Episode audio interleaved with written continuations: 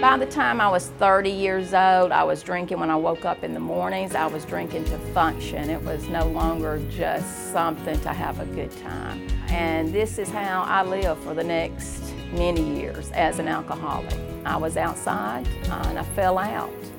The next thing I knew, there were paramedics over me. They had to rush me to the hospital, and the doctor said, if you don't quit, you're going to die. Since I've been here at the Foundry, and my, my children has noticed a change in me. One thing, they have their mother back, and my grandchildren have their grandmama. This ministry here has totally changed my life. For more information, visit thefoundryonline.org. The Foundry, where lives are reshaped by the hands of God.